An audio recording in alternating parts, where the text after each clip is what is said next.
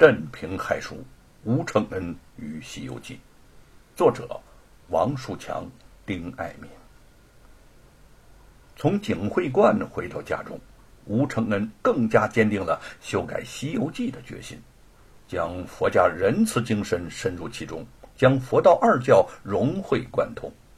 最重要的便是让一些罪不当死的妖魔起死回生。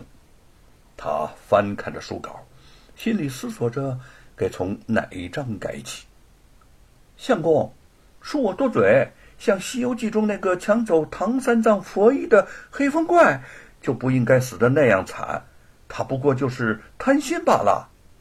玉凤笑吟吟地说。这一刻他突然想到了放下屠刀的贼二。自几年前他们帮着贼二埋葬了陈氏，贼二痛定思痛，妻子遭此横祸，全因自己替罗万金为虎作伥，因此就悄悄离开了罗府。他知道罗万金不会放过自己，不敢在山阳县停留，一口气儿跑到扬州去投奔了一个远房亲戚。隐约听说他在那儿开了一个小小的烧饼铺，虽然盈利不多，但好歹不再担惊受怕了。吴承恩抚掌呵呵笑了起来，好，夫人和我想到一块儿去了，这正是我想修改的地方啊。半空里笑倒个美猴王，平地下滚坏个黑熊怪。菩萨道，孽畜，你如今可皈依吗？那怪满口道，心愿皈依，指望饶命啊。美猴王恐耽搁的功夫，一语就打。菩萨即制主道，休伤他命，我有用他出来。美猴王道，这样的怪物不打死他，反留他，有何用处嘞？菩萨道，我那落甲山后无人看管，我要带他去做个守山大神。美猴王笑道，呵，诚然是个救苦慈尊，一灵不损。若是我有这样的咒语，就念上他娘1000遍，这会儿就有许多黑熊都叫他了账。却说那怪苏醒多时，公道难尽疼痛，只得跪在地下哀告道，但饶性命，愿归正果。菩萨方坠落祥光，又与他摩顶受戒，叫他执了长枪跟随左右。那黑熊才一片野心，今日定，无穷玩性，此时收啊。美猴王道，深感菩萨远来，弟子还当回送回送啊。菩萨道，免送。美猴王才捧着袈裟叩头而别，菩萨已带了黑皮径回大海。祥光皑皑凝金像，万道缤纷实可夸。普及世人垂敏绪，遍观法界现金莲。近来多为传经义，此去原无落点瑕。将怪成真归大海，空门复得锦袈裟。之后他又翻到了一个章节，唐三藏被俘红云洞，美猴王棒打红孩儿。他提笔就将此章节划涂掉了，在一张新纸上写下，猴王殷勤拜南海，观音慈善复红孩儿。这妖精见没了行者，走近前儿，睁圆眼对菩萨道，你是猴子请来的救兵吗？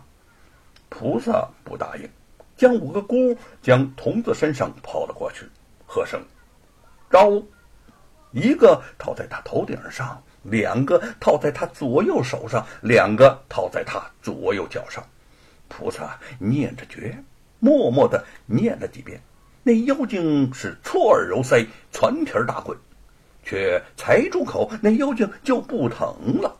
又正兴起，起身看出镜像里与手足上都是金箍，勒得疼痛，便就除那箍时，莫想退得动分毫啊。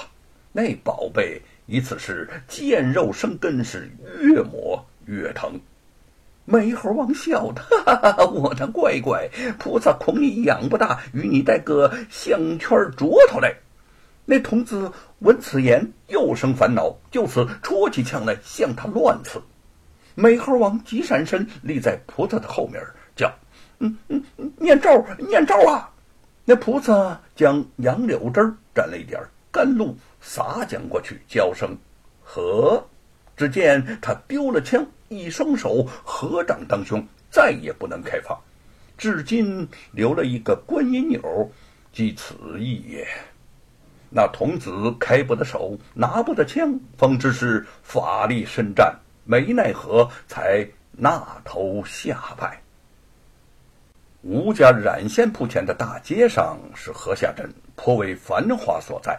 此时正值上午，街头两旁的店铺开门迎客，顾客进进出出，街道上行人往来，一派热闹景象。染线铺的生意最近还算不错，新建了一批色彩缤纷的染线，招来了不少的新老顾客。叶云和德安整个上午都在送往迎来，忙得气儿也顾不得上好好的喘一口。突然街面上传来了此起彼伏的阵阵欢腾，叶云正要出门去看看出了什么事儿，两名身背喜报的豹子骑马飞快地从铺子前驰过去，身后还有一群羡慕之人在追看。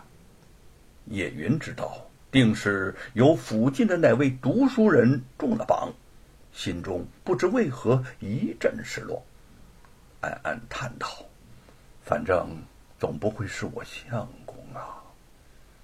人群还远远的在后面张望，那两名豹子一路打马直驶到沈困家门前，方勒马跳下，对着院子里高喊，沈家有人嘛，接喜报了。沈伟迷蒙的开门走出来，冲着两名豹子抱了抱拳，二位有事吗？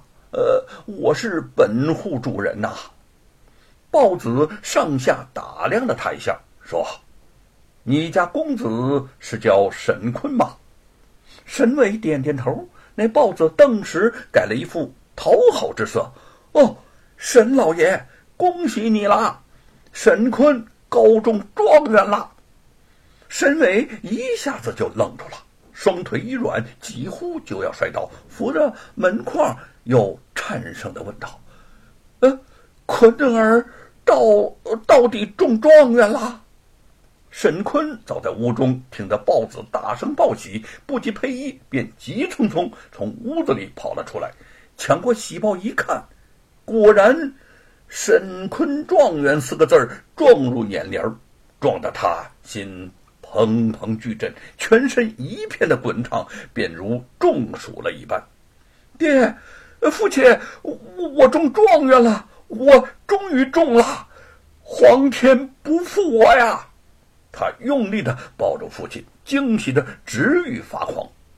直到此时，沈伟才在他的喊声中清醒过来，赶忙拿了喜钱，双手捧着递给了豹子。